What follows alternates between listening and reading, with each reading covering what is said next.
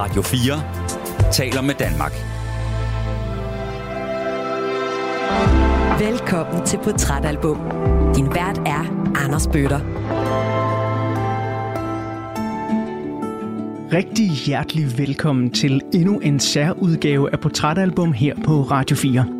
I den her portrætalbum special, du skal lytte til i dag, der vil min lyddesigner Emil Germod og jeg tage dig med tilbage til nogle af de udsendelser, hvor ugens gæst har haft særlige oplevelser ude i det store udland, har mødt musikken i udlandet, eller har kunnet identificere sig mere med de musiktendenser, der foregik uden for Danmarks grænser, end øh, dem, der var her på den hjemlige musikscene. Altså en, så at sige, grænseløs portrætalbum special, hvor vi sprænger de geografiske rammer, og så kommer lidt uden for Danmark. For måske så står du også lige på tærsklen til en skøn sommerferie, hvor du selv skal udenlands, eller i hvert fald bare uden for hverdagens vante rammer. Derfor så tænkte vi, at det ville være passende med en portrætalbum special, hvor vi kommer lidt rundt i nogle meget forskellige verdens hjørner. Igennem de næste 2 gange 55 minutters portrætalbum special, der skal du høre uddrag fra samtaler med blandt andet Sofie Gråbøl, Emil Mide Eriksen, Anne Glad, Per Vers, Allan Olsen og Anna Lind. De har alle, ligesom jeg selv har, har forskellige oplevelser i det store udland, hvor musikken kom til at betyde noget helt særligt. Og det første uddrag, du skal høre, det er fra eventyr, forfatter og kaptajn Emil Midi Eriksen. For historien om, hvordan han opdager sit store idol, musikeren Jack Johnson, minder mig ret meget om et af mine egne barndomsminder. Jeg kommer ud af sådan en god dansk middelklasse familie, hvor der i løbet af 80'erne og 90'erne ikke var den store pengepunkt til øh, fancy udenlandsrejser. Så allerførste gang, jeg skulle ud og flyve, der har jeg vel været en 12, 13, 14 år gammel. Vi skulle til Malta på dykkerferie. Og op til den her ferie, der havde vi alle sammen forberedt os, fordi min far, han er gammel dykkerinstruktør, så han havde stået for at købe snorkler og flotte finder til os alle sammen, og så skulle vi øh, lære at snorkle og lære at dykke langt ned og så videre. Vi ankommer til Malta, og øh, solen bager. Jeg skal ud på mit første dyk, og jeg glæder mig sindssygt meget. Men ak, nærmest inden jeg får lov til at dykke, så træder jeg på et glasskov op på stranden. Det går direkte op i min fod, og jeg må på hospitalet med det samme. Får en stivkrampevaccination og en hel masse sting syet under min fod. Og det betyder, at jeg ikke må få foden under vand. Og hvad i alverden har det så med ugens portrætalbum udsendelse at gøre, spørger du måske. Jo, det kommer her. Jeg får nemlig lommepenge til at købe nogle CD'er. Det her det er ikke de allerførste CD'er, jeg køber. Derhjemme der havde jeg Queens Live at Wembley, store, fede dobbelt CD stående. Men det er også den eneste, jeg har. Så på den her ferie på Malta, den mislykkede dykkerferie, det er her, jeg starter min musiksamling. Altså første gang i mit liv, at jeg går ud og køber mere end ét album. Jeg husker meget, meget tydeligt at bladre igennem de her CD'er og stå med de der plastikcovers og høre dem klikke mod hinanden. Og så se, at der stod et Freddie Mercury solo-album. Eller det var egentlig en opsamling over de bedste ting, Freddie Mercury han havde lavet solo. Det vidste jeg bare ikke dengang. Den hed bare The Freddie Mercury Album.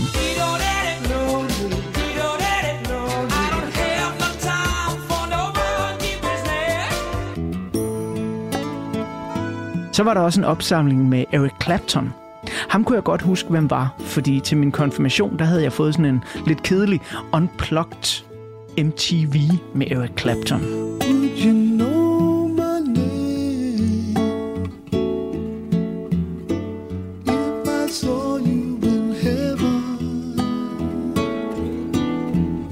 Dengang, der forstod jeg ikke så meget af det. Det gør jeg den dag i dag, og det er en god plade. Og sidst men ikke mindst, så købte jeg også Aerosmith. Get a Grip.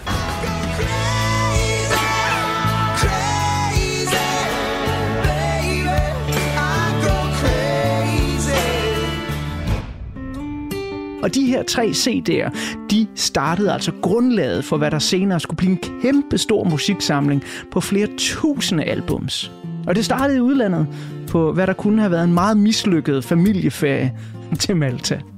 Men altså, her der skal du høre lidt om, hvordan portrætalbumgæst Emil Eriksen, han startede en del af sin musiksamling, da han faldt over musikeren Jack Johnson, og hvor han var i livet, da han mødte den her musiker og hans musik tilbage i 2005. There's no combination of words I could put on the back of a postcard No song that I could sing, but I can try for your heart and our dreams, and they are made out of real things, like a shoebox of photographs with sepia tone loving. Love is the answer, at least, for most of the questions in my heart. Like, why are we here and where do we go? And come it's so hard? It's not always easy, and sometimes life can be deceiving. I'll tell you one thing, it's always better when we're together. It's always better when we're together. Yeah, we'll look at them stars when we're together. Well, it's always better when we're together. Yeah, it's always better when we're together. Emil, øh, jeg har bladret op på den første side af portrætalbummet, og øh, her der er der et billede af dig i øh, 2005. Det er året, hvor du fylder 15. Hvis vi lige sådan starter uden på øh, det her lille portrætbillede, hvordan ser du ud i øh, 2005? Øhm, I 2005, der er jeg ved at nå den højde, jeg har i dag. Øh, jeg, er, jeg er en noget mere ranglet version af mig selv. Jeg, er, jeg bliver øh, 15 år gammel, og så er jeg ude at sejle. Og det er øh, ombord på Nordkaberen, min, øh, min farfars øh, Trods skib, som øh, vi har lånt. Øh, mine forældre har lånt den sammen med, med mig og mine to brødre, og vi ligger i Indonesien og sejler i 9-10 måneder derude øh, hvor jeg bliver... Jeg er lige blevet 15, da vi tager afsted. Og så er vi, øh, så er vi væk jamen, resten af 2005, sådan set. Så er jeg ved at, øh, at gro mit hår langt, øh, fordi at... Øh, Ja, jeg, jeg skulle lige til at spørge, hvorfor. Ja, altså, øh, jeg havde, jeg havde i nogle år, der havde jeg ligesom, øh, der havde jeg rocket den der tagrand frisyr der, hvor at, at man har sådan en lille, lille bølgende tagrand på undersiden af hugen, ja. øh, og synes egentlig selv, at jeg var, var ret fed med det. Ja.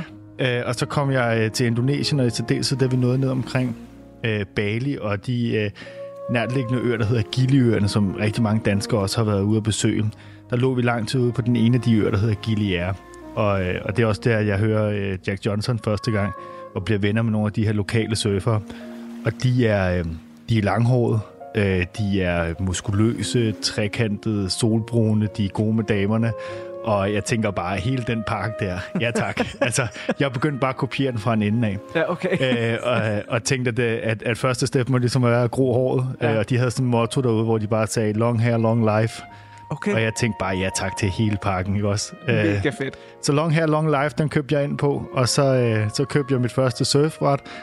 Øh, håret fik lov til at gro på den der. Så lige på det her tidspunkt, øh, med det billede der, øh, der er det jo også det der sådan lidt grimme in-between-hår. Ja, ja, ja. Øh, der er jo et forfærdeligt år i, i forbindelse med at blive langhåret. Jamen altså, i mit, for mit vedkommende, med de krøller, jeg har, der er det forfærdeligt tre år. Ja, altså, jamen, altså det, jeg, det, det, det tager så lang tid. Jeg har meget, meget samme hår som dig, tror jeg virkelig, når det er foldet ud. Ikke? Ja. Og, øh, og så er der jo bare det der år, som var perfekt, for der var vi ude at sejle. Ja. Så der skulle jeg ikke ligesom konfronteres med alle mine venner derhjemme. og så... Øhm, og så da jeg, da jeg kom hjem, der var det lige præcis langt nok til, at jeg kunne samle det. Yes. Øh, og så øh, kom jeg hjem og var, var den eneste, øh, føler jeg, teenager i København, der var langhåret. Altså. Jeg er nysgerrig på, når du øh, så med de her fantastiske solbrune, meget trekantede, sixpack-bærende surfer øh, møder Jack Johnsons musik for første gang. Selvfølgelig så øh, tænker jeg, at du lidt samler op på det, fordi det er, hvad de hører, man ser op til dem. Men kan du sådan huske sådan rent musikalsk, øh, hvad det er, der rammer dig i hans musik øh, dengang? Altså, du er jo kun 15 år. Jamen, det er jo den her øh, laid-back surfer-strand-vibe, der rammer mig, som bare passer totalt ned i den sindstilstand, jeg er i på det tidspunkt. Øhm, og så har jeg, jeg har altid, altså jeg er vokset op med øh, Shubidua og øh, på, øh, på sejlturen hør, hørte vi meget øh, sådan noget Nora Jones og Lisa Ekdal. Og, altså, det har altid været sådan ret blødt, øh, mit musikunivers. Og, øhm, og jeg har, jeg har aldrig, for mig har det, det har aldrig måttet larme særlig meget. Altså, der skal ikke særlig meget til, at musik bliver støjende for mig. Uh, nu ved jeg, at du har en... Det er jo en perfekt plade. Nu har du en metal-podcast, ikke? Altså, du og jeg har, har, har helt sikkert nogle steder, hvor vi ikke mødes musikmæssigt. Mm. Uh, for, for mig kan det meget hurtigt blive larmende. Og ja. der passer det her bare perfekt til at være den her det der soundtrack til den der, det liv, jeg levede på det tidspunkt derude, og har været det lige siden i virkeligheden. Jeg er jo nysgerrig på, øh, altså jeg, jeg har jo tusind spørgsmål til alle mulige praktikaliteter, når man lever i øh, 10 måneder mere eller mindre ombord på et sejlskib. Øh, men en af dem, der jo er mest nærliggende for mig at spørge om, det er, hvordan hører man musik? Altså jo, den dag i dag, øh, Bluetooth-højtaler og så videre, øh, er det da blevet lettere og streaming og så videre, men du kan jo også være øh, et sted, hvor der ikke er noget mobilsignal, og øh, hvor det er svært at få fat i musik, så, så når du med familien der, hører din Chubidua og din Nora Jones. Øh, hvordan foregår det? Jamen, det, er jo, øh, det var jo på en bilradio med CD-spiller øh, i, i sig. Så helt klassisk. Sådan, jeg er fuldstændig med til den, du har siddet i en bil. Den sidder også på båden. Og så var der øh, på Nordkaberen var der en højtaler, man ligesom satte til den i, øh, med sådan en lang ledning, og så kunne du flytte højtaleren rundt, altså om du sad og hørte musik nedenunder, eller man kunne tage den ud igennem en luge og sætte den op på dækket, og så kunne du blæse det ud over båden derop.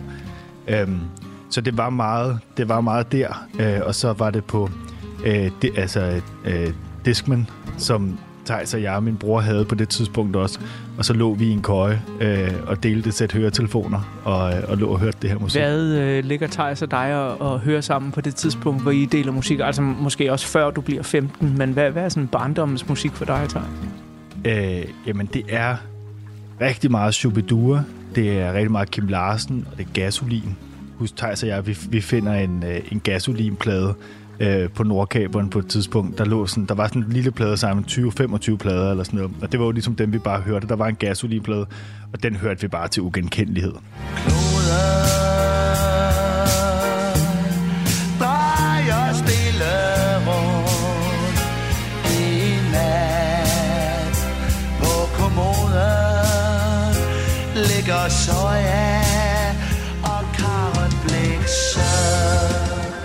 jeg har aldrig rigtig sådan fuldt kunstner i mit tidlige liv. Der har det været meget det, jeg blev introduceret for af mine forældre. Og det var, øh, ja, det var sådan, det var dansksproget.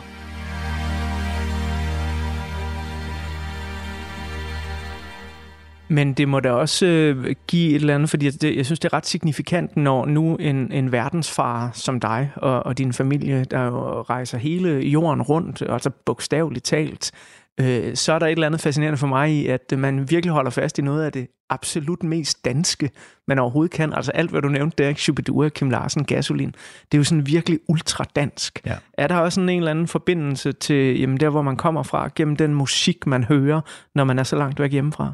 Det tror jeg da helt klart. Altså, at, at det, at man kan tage en lille smule Danmark ind i sin øh, eftermiddag derude ved at sidde og høre på noget dansk musik, det, det tror jeg, der, der er meget af. Altså, det kan jeg også huske fra vores egen jordomsejr nu her. sådan, vi hørte exceptionelt meget Folkeklubben, og altså, det skulle være sådan, der, der var meget dansksproget musik, fordi vi, man bliver bombarderet med indtryk hele tiden, og så er der ligesom sådan en safe space, som er, når man her der hører vi nogle andre end os selv tale dansk eller synge på dansk, som er meget rart. Dagen bryder som et fremmed tog, men godt at vide, den er der. Samme linje på et andet sprog. Samme hjerte, samme smerter. Vi længes så vi tror på tegn I sommersol og sommerregn.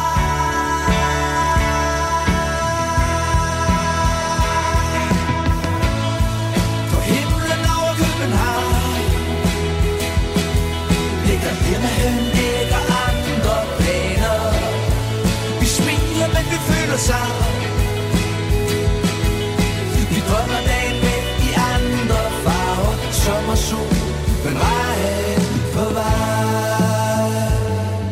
Så 2005, der bliver du så introduceret for jamen, den virkelige, jamen, jeg vil næsten sige på det tidspunkt, kongen af laid back musik, øh, sammen med et par andre. Altså vi er jo øh, i et år, som vi skal høre i øh, del 2 af ugens portrætalbum, hvor jamen, nogle af de her singer-songwriter virkelig får store hits og, og laver ret store overskrifter. Ikke? Øhm, du har valgt et par numre øh, fra øh, albummet her, som, som dem, nogle af dem, du bare godt kan lide.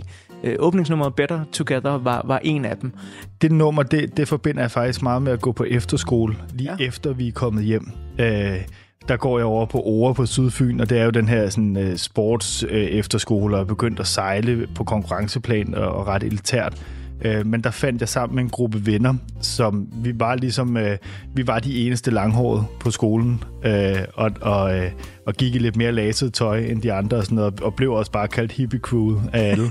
og der var Jack Johnson var jo også ligesom soundtracket til os, og det var de, vi var de eneste på skolen, der ligesom syntes, det var skide fedt, ikke? At Ja. de 800 elever, der var.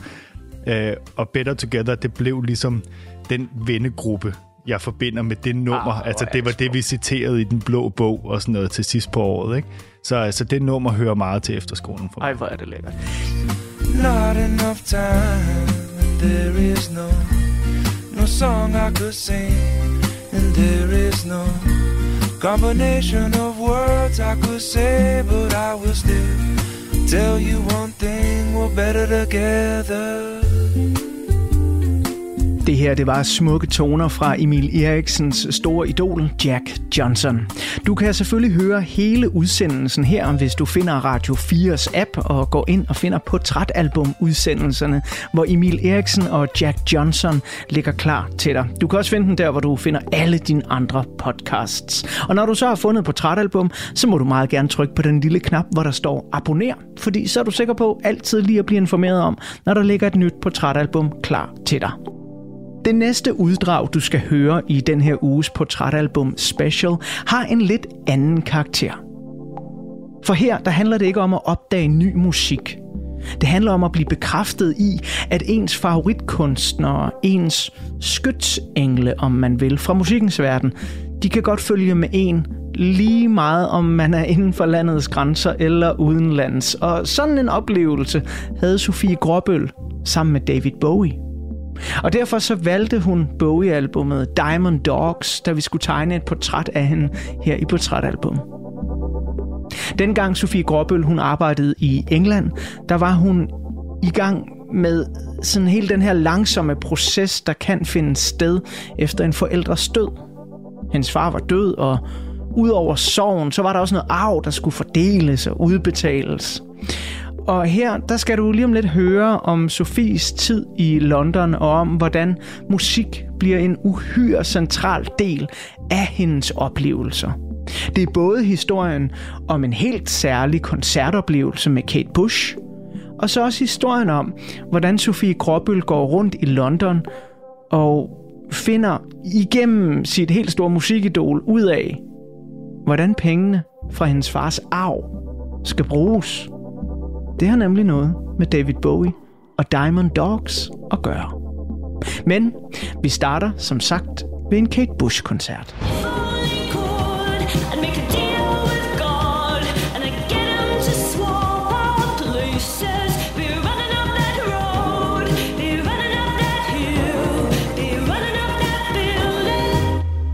Så jeg synes lige, vi måske skal forlade David Bowie for en lille mm-hmm. kort stund, øh, og, og så i næste sådan, 10 minutters tid, der skal det handle en lille smule om Kate Bush, og det skal det, fordi at du i en af samtalerne, vi havde op til den her mm. udsendelse, så sammenlignede du det her med at være i biografen og se Ziggy Stardust, oh, The ja. Motion Picture. Ja. Og du kommer ud af biografen og er bare sådan, ingen må tale til mig. Ja. Jeg skal være i det her rum nu. Ja, Jeg ja. skal bare være sammen Ingen med David prikke Bowie. boblen. Præcis. Ja. Ja. Og så spurgte jeg dig i den her telefonsamtale, jamen, har du prøvet det sidenhen? Mm.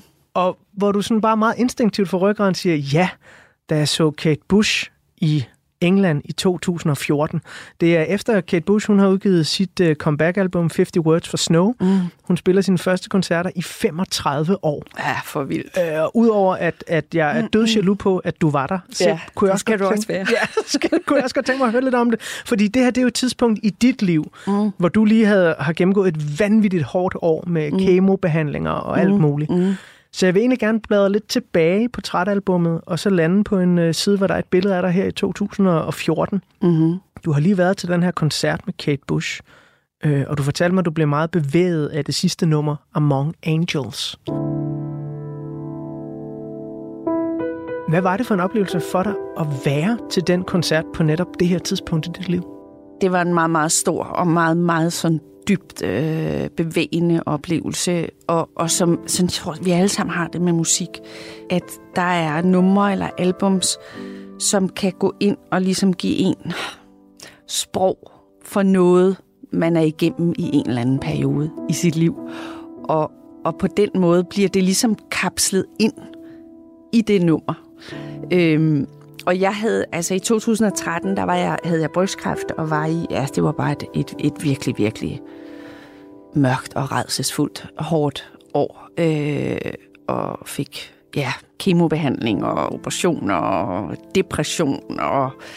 Øh, og der kan jeg huske, at øh, der havde Kate Bush... Hvornår er den fra? 50 Words for Snow? Den er fra, fra det år 13, Ja, for den var lige kommet. tror jeg nok 12 eller 13, og så laver hun så de her comeback-koncerter lige året efter. Så den hørte jeg faktisk, kan jeg huske, hele den sommer på kemo.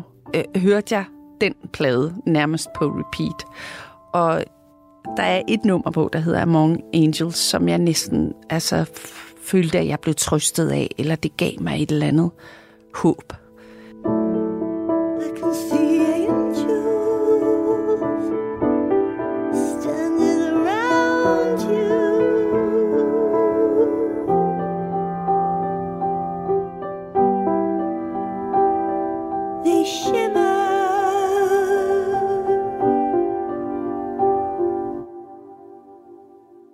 Og så blev jeg rask og, øh, og skulle tilbage til arbejdslivet, og på det tidspunkt var forbrydelsen blevet ret anerkendt i England, så pludselig var der nogle døre, der åbnede sig. På et tidspunkt, hvor jeg faktisk også havde behov for, apropos Bowie, at have en helt ny scene. Altså fordi, altså at tage, tage væk, altså ligesom fordi jeg, jeg selv var på en eller anden måde, havde en følelse af, at jeg var fuldstændig nedbrudt og skulle bygge en eller anden form for ny person op igen. Altså næsten som sådan en død og genfødsel. Og så fik jeg tilbudt øh, noget arbejde i London og, og tog afsted. Og så mens jeg arbejdede derovre, så øh, jeg havde fået en veninde i London, hvis kone arbejdede på sådan et music management bureau. Da Kate Bush, hun skulle spille, hun havde valgt at spille, jeg tror det var en måned, hun spillede i Apollo Theater i London hver aften. Altså næsten som en teaterkoncert. Øhm, og de der koncerter, som har været 30 eller sådan noget, de blev udsolgt på et kvarter, hørte jeg. Og så min veninde, øh, hun kom og sagde, prøv at høre, chefen inde på det der music management, han vil gerne give dig to billetter til Kate Bush, Okay. hvis han må få et øh, signeret øh, Sarah Lund foto. er det rigtigt? det måtte han rigtig gerne.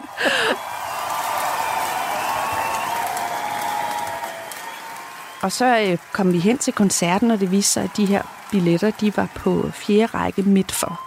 Så man sad ligesom fuldstændig smak foran scenen og oplevede den her altså magiske koncert, som var en teaterkoncert. Og så da den sluttede, så kom hun ind igen helt alene på bare fødder og satte sig ved flylet og spillede Among Angels.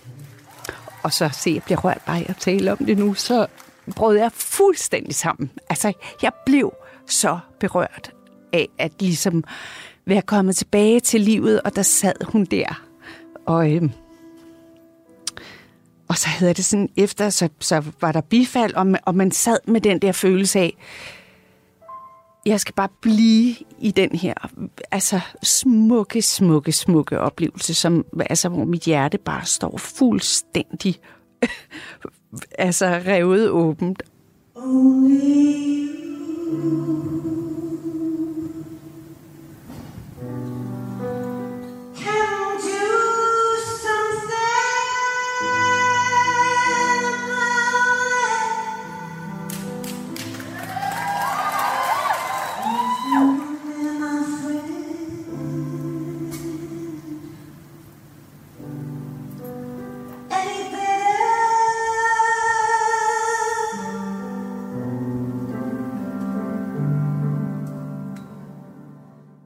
Og så hende, jeg var med, Phoebe, hun var sådan, hun sådan lidt smågaben og sagde, well, should we get a taxi? And, altså var sådan, altså frygtelig praktisk. Og, og, øh, og der havde jeg virkelig den der følelse af, åh, oh, gid, at der ikke var nogen, der ligesom snakkede til mig nu. Og så gik vi ud til den der taxaholdplads og stod der øh, og ventede i køen på taxaerne.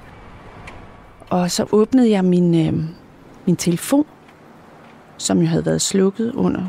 Det, skulle, det var øh, ordre fra Kate Bush, man måtte ikke have sin telefon tændt under koncerten. Og så væltede det ind med altså 15 beskeder fra mærkelige numre, hvor der stod, uh, where are you? I'm, I'm working for Kate, and she wants to meet you. Og vi, vi troede, du sad på fjerde række. Hvor er du henne? Og er du allerede... Og jeg altså, var helt i chok. Jeg var helt i chok, og så sagde jeg til Fibe, altså Kate Bush vil, vil have, at jeg kommer op og, og hilser på hende. Men det, det ved jeg altså ikke, om jeg, om jeg kan. Altså, det, det, det var for overvældende på en eller anden måde. Og så sagde Fibe, nej, nej, det var sent. Lad os, Ja, nej. lad os bare. Og så stod vi lidt der og ventede på en taxa. Og så tænkte jeg, ej, det er kraft med løgn. Åh, oh, det er godt, Altså. Sofie. Oh. Og så sagde jeg, ej, ved du hvad, Fibe, undskyld, jeg, I er nødt til at gå øh, derom. Og så kom vi om øh, backstage og kom om i det her lille rum, hvor der var sådan 10 mennesker, der stod og, og ventede på, øh, på Queen Kate.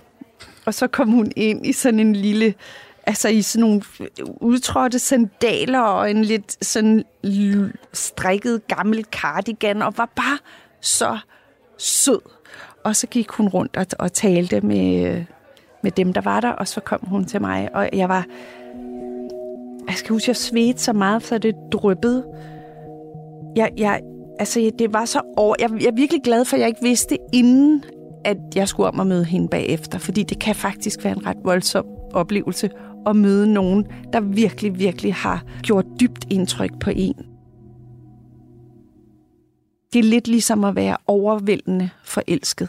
At, at det, det ligger lige op af angst, synes jeg. Altså det, ligger, det er lige helt øh, papirtynd øh, væg imellem øh, total lykke og total angstanfald, og alt, hvad man siger, er, er dumt og banalt, og jeg kunne slet ikke finde ud af at føre en samtale med hende. Hun ville gerne snakke om forbrydelsen, og jeg havde bare lyst til at kaste mig fra hendes fødder.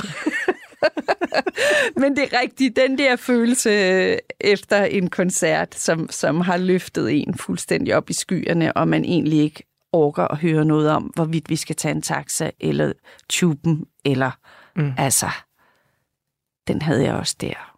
Det er fantastisk at høre dig fortælle om det her, fordi det er jo en livsbekræftende historie midt i dit livs mørke, hvis jeg må tillade mig at kalde de år det. Ja, ja, ja, bestemt. Det var, det var et mørkt år. Og det var jo i virkeligheden også det, man havde lyst til at sige til hende. Tak, fordi du fik mig igennem, og det ville jo slet ikke give mening. Altså, jeg ved slet ikke, om hun var klar over, hvilken betydning hun havde haft.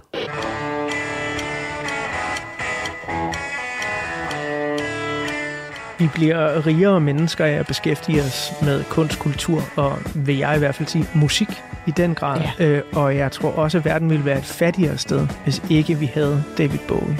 Ja. Han døde i 2016. Ja. Hvordan, altså uagtet om du kan huske lige, hvor du var, eller sådan, men- men hvordan reagerede du, da han døde? Jeg reagerede overraskende voldsomt. Det kom bag på mig selv, hvor voldsomt jeg reagerede. Så voldsomt, altså, at, øhm, jamen, at jeg faktisk græd i tre uger. Og, og, og, og skammede mig over det. Det Nå, var flot. Hvorfor Så skammede gjorde du det alene hjemme i mit køkken. Ej, fordi at blive så påvirket af en... Altså jeg vil sige, min far døde øh, et par år inden Bowie. Og jeg er ikke vokset op med min far, og jeg, altså, jeg kendte ham, men vi, vi kom aldrig rigtig tæt på hinanden. Altså det var super sørgeligt, da han døde, men, men i virkeligheden mest sørgede jeg over den nærhed, vi aldrig havde haft. Og jeg var ked af det, men jeg var ikke sådan... Jeg kunne ikke rigtig mærke det. Så det, at jeg græd så meget over David Bowie, at, at det, altså, det, det synes jeg var, det virkede øh, pinligt uforståeligt øh, for mig selv. At han åbenbart havde betydet så meget. Look up here, I'm in heaven. I've got scars that can't be seen. hele mit liv skyllede tilbage. Altså, og jeg på den måde først der blev klar over, hvilken betydning han har haft i mit liv. Altså, det blev formuleret for mig.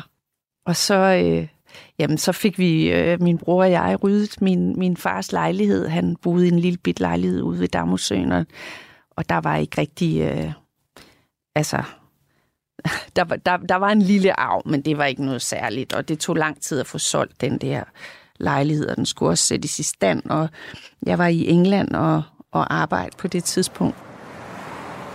Og så kan jeg huske, at jeg gik på gaden i London en dag, jeg havde fri, og så over på den anden side af gaden lå et galeri, og så så jeg sådan et kæmpe stort sort-hvid foto i vinduet, hvor jeg tænkte, og en lille bitte, en stor hund og en lille bitte tynd skikkelse.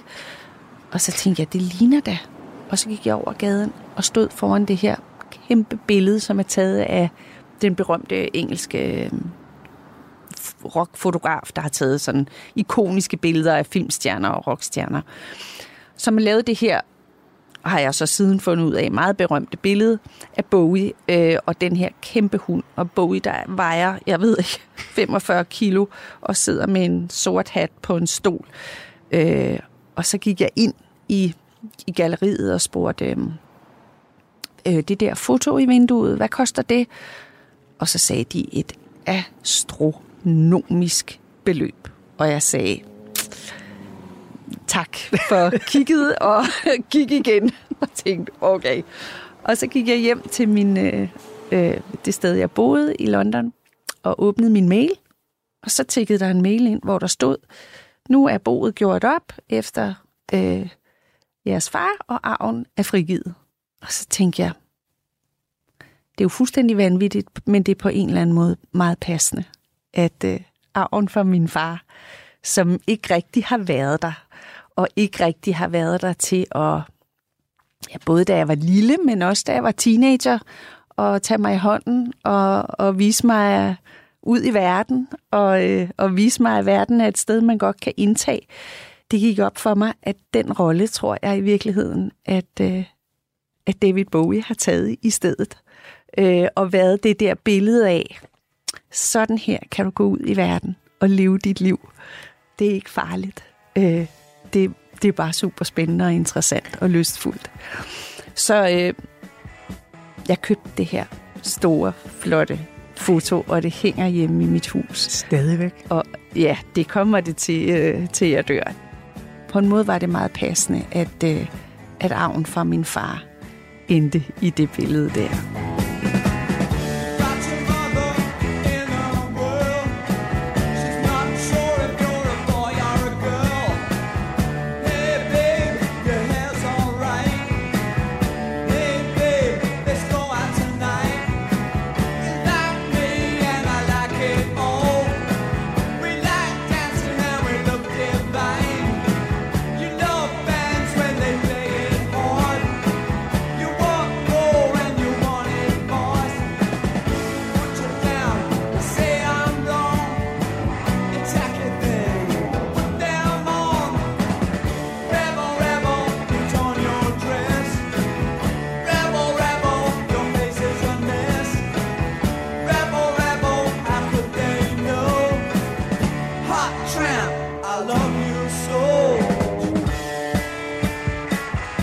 Fantastiske toner fra skytsenglen David Bowie. Den udsendelse, du lige har hørt et uddrag af, er en udsendelse, der har en helt særlig plads i mit hjerte. Ikke bare fordi Sofie Gråbøl og jeg havde en rigtig, rigtig god samtale, hvor vi kom rundt om mange vigtige ting i livet, men jo også fordi, at David Bowie han er en af mine egne favoritkunstnere. Eller jeg behøver faktisk ikke engang sige en af, han er min kunstner. Du kan finde den her udsendelse og øh, høre Sofie Gråbøl tale meget mere om David Bowie og forholdet til især albumet Diamond Dogs, men også en hel masse andre Bowie-albums. Dem kan du finde øh, der, hvor du finder alle dine andre podcasts, eller så kan du downloade Radio 4's app og finde Portrætalbum der. I det næste uddrag, du skal høre her i Portrætalbum Special, der skal du med livsstilsekspert Anne Glad en uh, tur til Paris og hjem til Danmark igen. Vi befinder os i den her samtale i en periode i Annes liv, hvor Lou Reed han betyder enormt meget for hende. en periode, hvor hun kan identificere sig med de sådan androgyne, non-binære personer, som bliver beskrevet på Lou Reeds album Transformer. Og det er et album, der på en eller anden måde følger hende fra hendes tid i Paris og hjem til et kollegieværelse i Odense. Og nøj, hvor jeg selv kender den der følelse med at øh, tage musik med sig rundt i livet på tværs af landegrænser. Jeg har selv boet to år i Norge, som øh, det man vel kan definere som skibums, eller hotelarbejder, om man vil. Den norske band Kaisers Orkester, de var helt gigantiske, da jeg boede i Norge. Det var i sådan årene 2002 til 2004. For min, for mine sko, for mit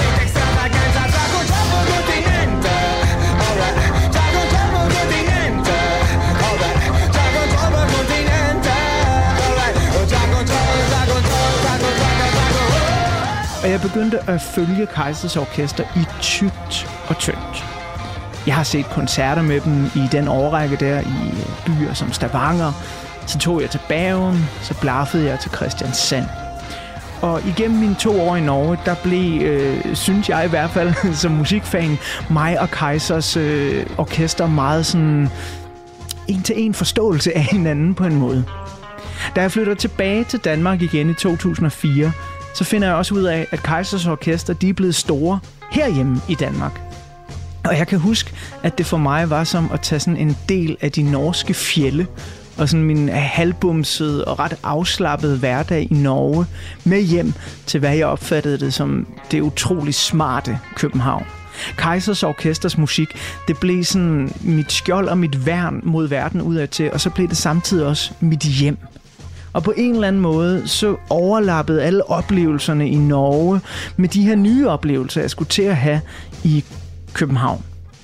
Men nok om mig. Her der skal du høre lidt om, hvordan øh, Lou Reeds Transformer bliver soundtracket til en tid, der godt kunne minde lidt om det i Anne Glads liv, hvor minderne om hendes tid i Paris som au pair, og så det nye kollegieliv i Odense, det er med til at forme hende som menneske, forme hende som Lou Reed-fan. Holly came from Miami, FLA. Hitchhiked away across USA.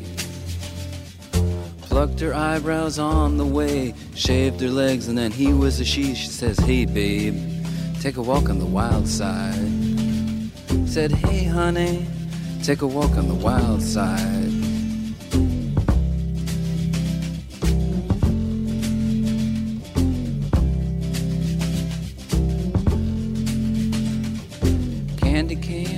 From out on the island.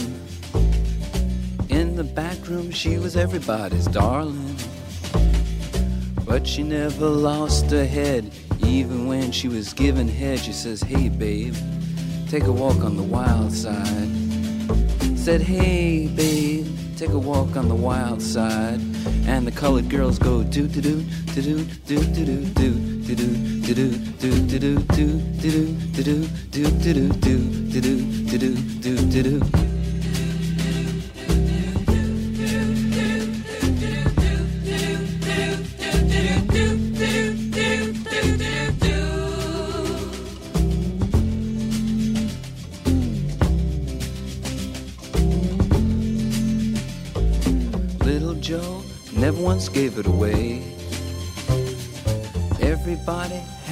pay and pay. A hustle here and a hustle there. New York City is the place where they said, Hey, babe, take a walk on the wild side. I said, Hey, Joe, take a walk on the wild side. På det her billede, jeg står med Ja. af dig i 1992, mm. hvad er det for noget musik, der rammer dig? Jamen, jeg har det jo ligesom du, at jeg har, øh, jeg kender jo hitsene. Altså, jeg kender de enkelte øh, sange, men det er første gang, jeg hører det her i en forlængelse. Øh, og jeg hører det på LP. Øh, og jeg, øh, altså, jeg er jo i forvejen sådan, altså, jeg, jeg kan måske godt have det lidt sådan i nutiden, at jeg kan blive overrasket over den øh, samtale, vi har om kønsdiversitet og øh, divers seksualitet og sådan noget, fordi det her er jo noget, som har ligget i mit liv og i, min, øh, i mit kulturbillede altid. Øh, det det, øh, som, som jeg har, har været, været optaget af i, i 80'erne og 90'erne. Øh, og jeg er, øh, jeg er jo blevet student i 91, og så har jeg brugt et år i Paris, øh, og er kommet hjem for at læse øh, nordisk, og flyttet ind på et kollegie i øh, det indre Odense, hvor, øh, hvor jeg får en, øh, en værelseskammerat, der hedder Anne også, og det er hendes plade.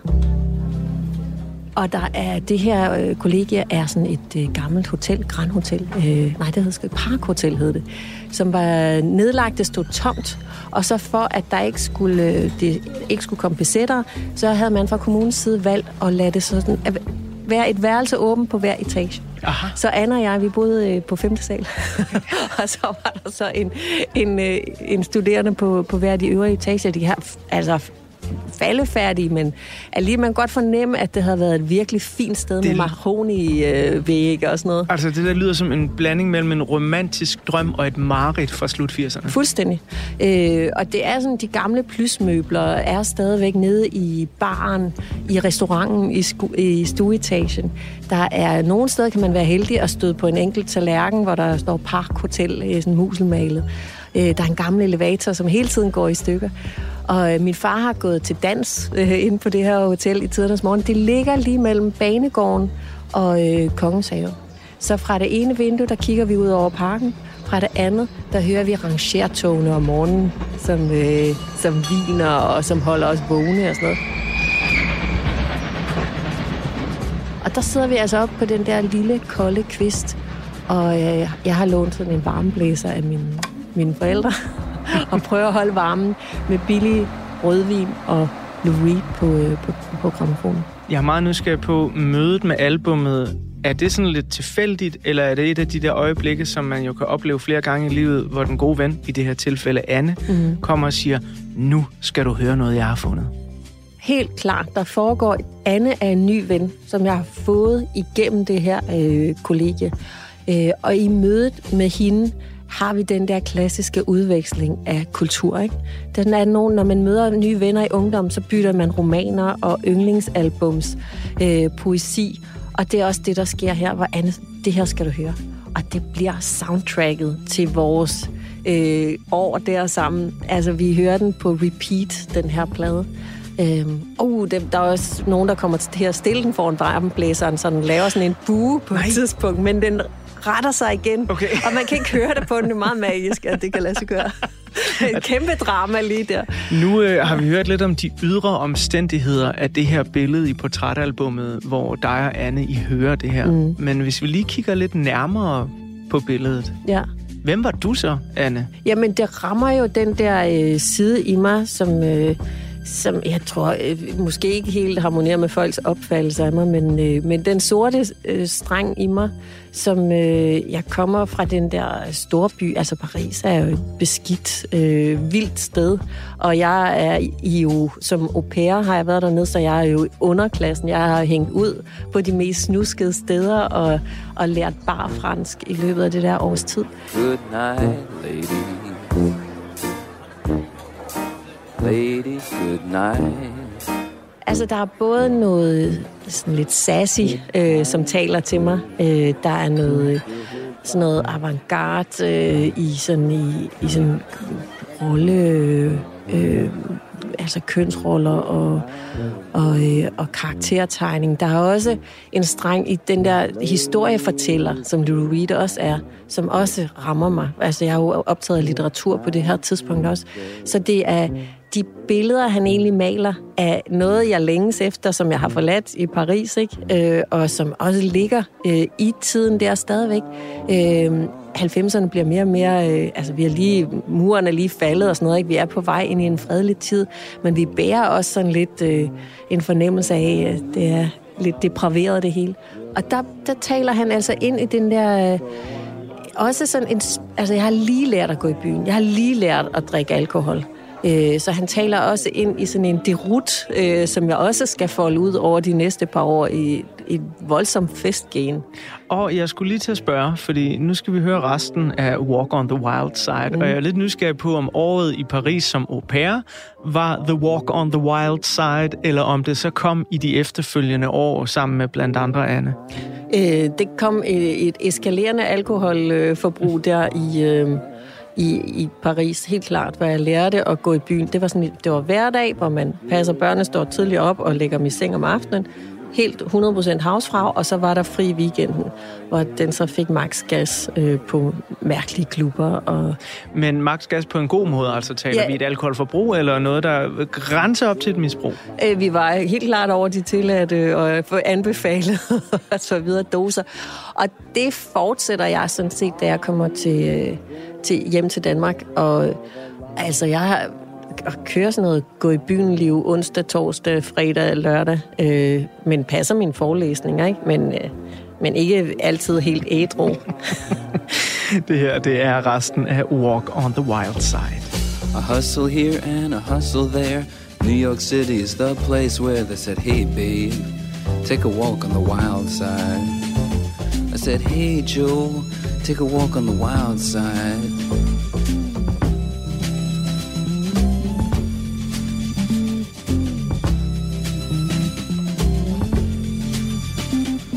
Sugar Plum Fairy came and hit the streets. Looking for soul food and a place to eat. Went to the Apollo, you should have seen him go, go, go. They said, Hey, sugar, take a walk on the wild side. I said, Hey, babe, take a walk on the wild side. Alright. Ha.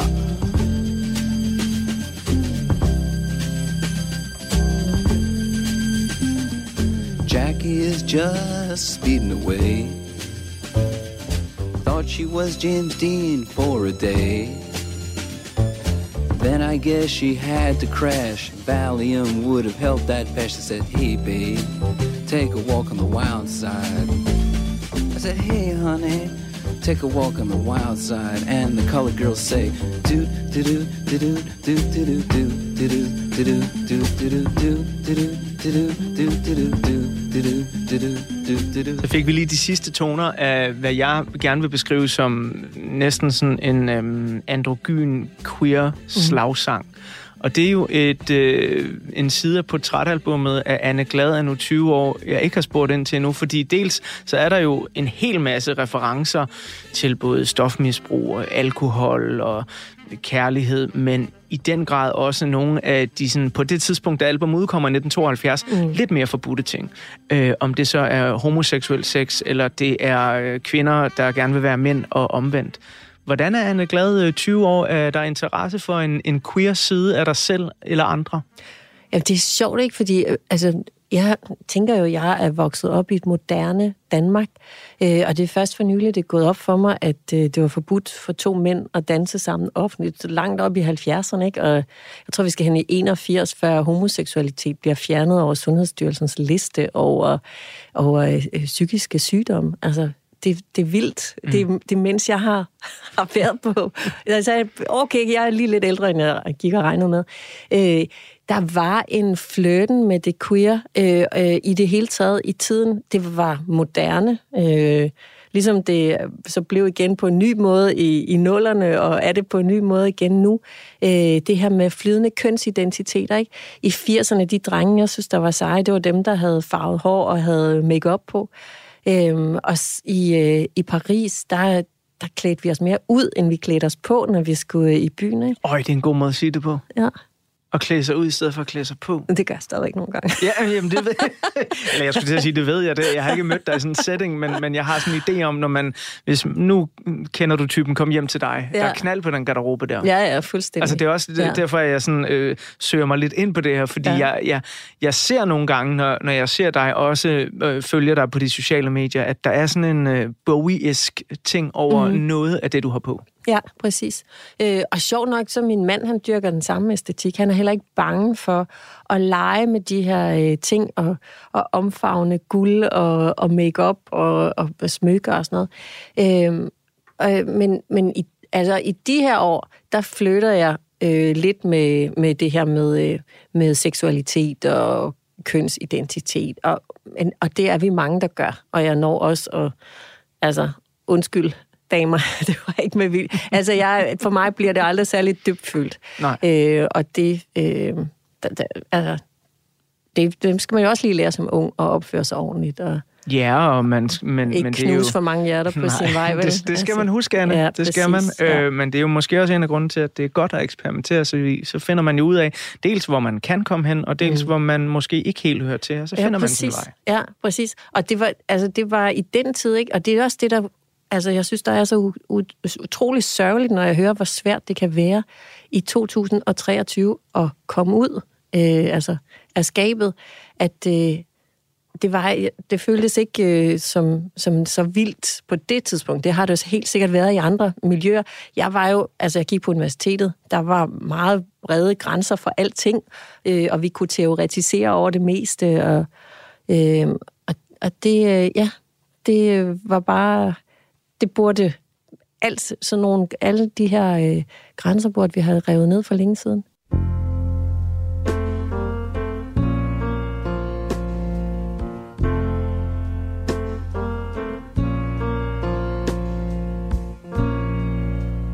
Just a perfect day. Drink sangria in the park. And then later, it gets dark, we go home.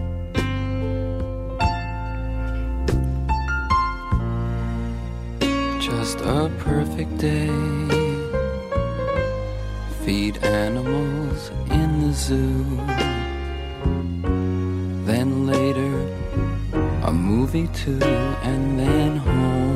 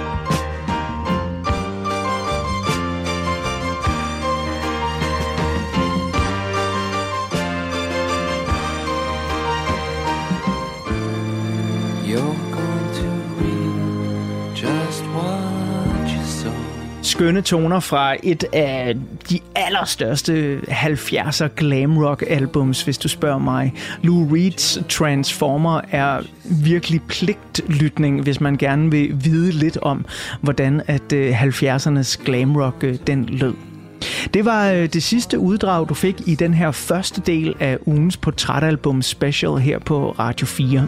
I del 2, som øh, går i gang lige om lidt, så kan du komme med tv- og podcastvært Anna Lind til Australien, hvor bandet Tame Impala bliver en del af hendes livs soundtrack. Du kan også tage med rapperen Per Vers til de amerikanske storbyer og ghettoer, og så kan du blive inspireret af musikeren Alan Olsens oplevelser med amerikanske Songwriters. Men det er altså i del 2 af den her uges portrætalbum special.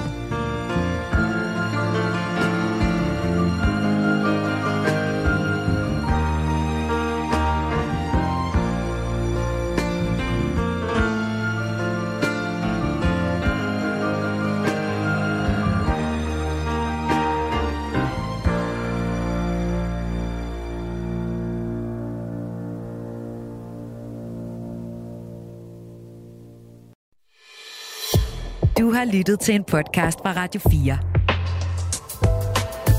Find flere episoder i vores app, eller der, hvor du lytter til podcast. Radio 4 taler med Danmark.